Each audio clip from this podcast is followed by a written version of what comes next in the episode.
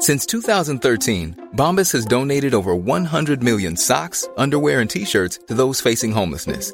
If we counted those on air, this ad would last over 1,157 days. But if we counted the time it takes to make a donation possible, it would take just a few clicks. Because every time you make a purchase, Bombas donates an item to someone who needs it. Go to bombas.com slash ACAST and use code ACAST for 20% off your first purchase. That's bombas.com slash ACAST, code ACAST.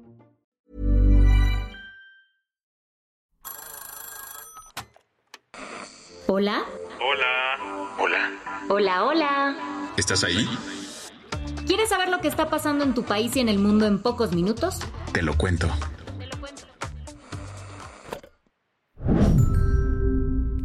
Hoy es jueves 14 de diciembre de 2023 y estas son las principales noticias del día.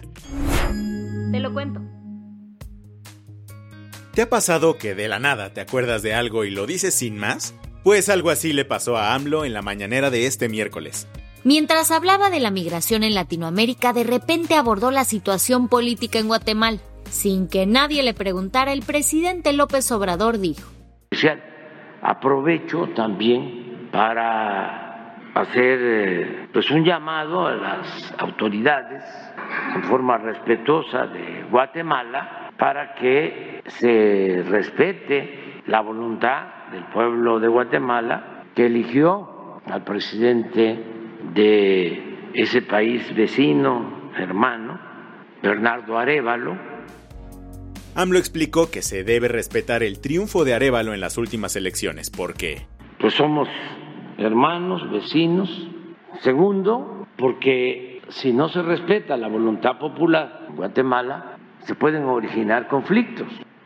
Y tercero, es porque todos en Guatemala, la mayoría de los guatemaltecos, incluso en todos los países de América, en todos los países de América, podrá haber uno o dos países donde en todos los países se está apoyando el proceso democrático de Guatemala.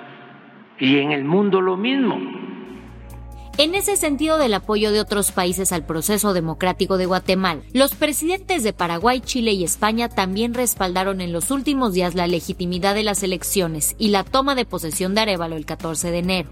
De igual manera lo hicieron con el fin de condenar los intentos del Ministerio Público guatemalteco de anular los resultados electorales.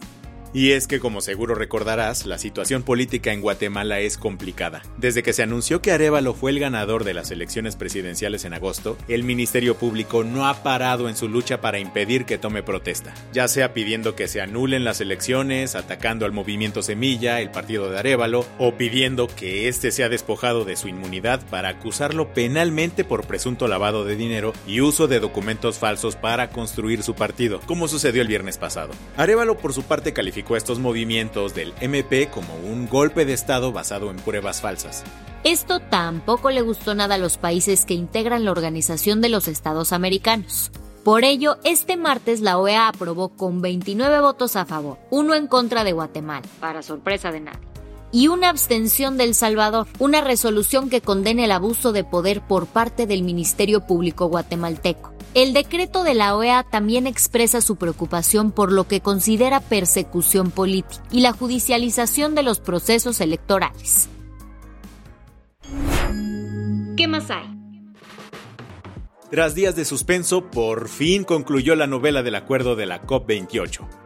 Esta edición de la conferencia de las partes fue bastante única, no solo porque hubo drama para cerrar el acuerdo final, sino porque una vez que todas las partes estuvieron conformes se llegó a un deal histórico. Esto porque el texto que se presentó por primera vez puso el foco en los combustibles fósiles, los principales responsables de la crisis climática. Si bien el acuerdo no estableció una eliminación gradual de estos combustibles, que era lo que más de 100 naciones pedían, la medida fue aplaudida por un montón de funcionarios, pues al menos determinó que hay que dejarlos atrás. John Kerry, el enviado climático de Estados Unidos, dijo que se trató de una declaración importante de todos los países participantes sobre lo que nos gustaría ver en tantos otros sectores de las relaciones globales hoy en día. Aunque suena todo muy bien, el documento tiene uno que otro detallito. Por ejemplo, no es vinculante, o sea, no es de carácter obligatorio. Por ello, cuando fue el turno de hablar del presidente de esta COP, Sultán Al-Yaber, dijo que un acuerdo es tan bueno como su implementación. Somos lo que hacemos, no lo que decimos. Debemos tomar las medidas necesarias para convertir este acuerdo en acciones tangibles. Las que tienes que saber. La Corte Suprema de Estados Unidos acordó este miércoles que debatirá un tema importantísimo, el futuro de la píldora abortiva mifepristón.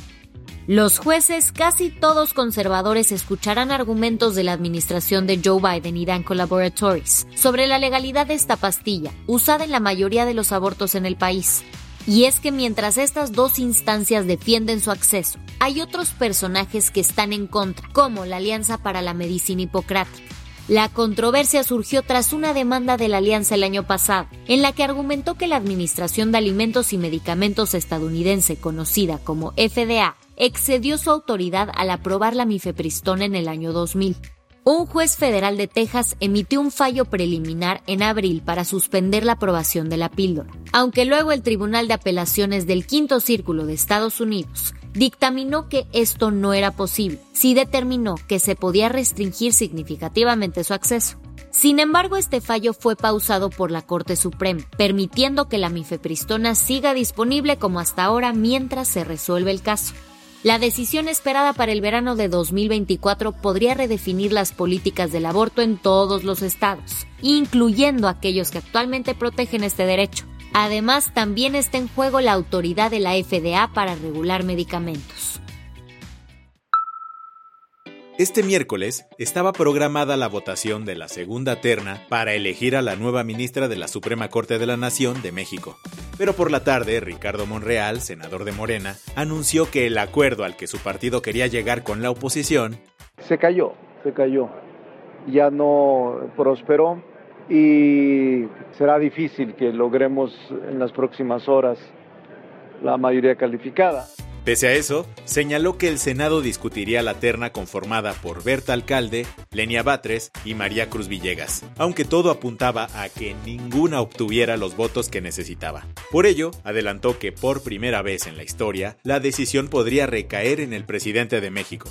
De ser así, AMLO elegiría de manera directa al reemplazo de Arturo Saldívar. Al cierre de esta edición, la votación de la segunda terna aún no se realizaba. En el mundo del fútbol algunas camisetas son más que tela y sudor, como la que usó Lionel Messi en la final del Mundial 2022 cuando Argentina venció a Francia.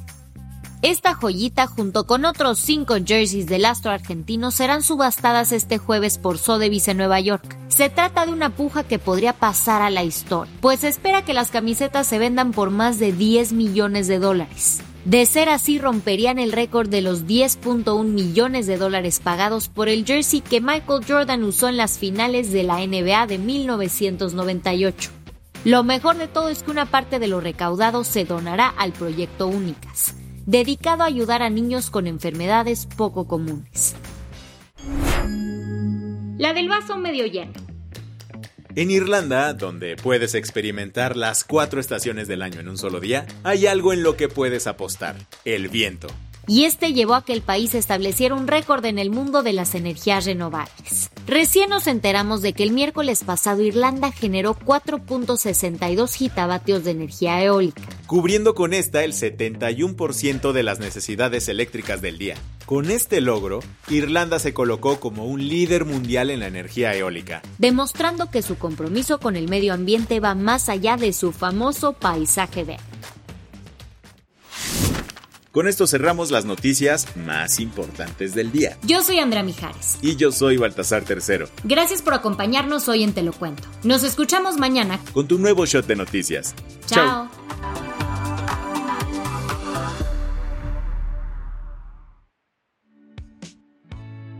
El guion de este episodio estuvo a cargo de Aisha Yanavi y Lucía Corona. Paula Gándara es la editora del guion y la dirección editorial es de Sebastián Ermenger. Gelúe Santillán es la directora creativa y el diseño de sonido está a cargo de Alfredo Cruz. ¿Quieres estar al día? Nos encuentras como arroba te lo cuento en Instagram, TikTok, Snapchat y Twitter. Selling a little or a lot? Shopify helps you do your thing however you cha-ching. Shopify is the global commerce platform that helps you sell at every stage of your business. From the launch your online shop stage to the first real life store stage, all the way to the did we just hit a million orders stage. Shopify is there to help you grow. Shopify helps you turn browsers into buyers with the internet's best converting checkout. 36% better on average compared to other leading commerce platforms because businesses that grow grow with Shopify. Get a $1 per month trial period at Shopify.com slash work. shopify.com/work.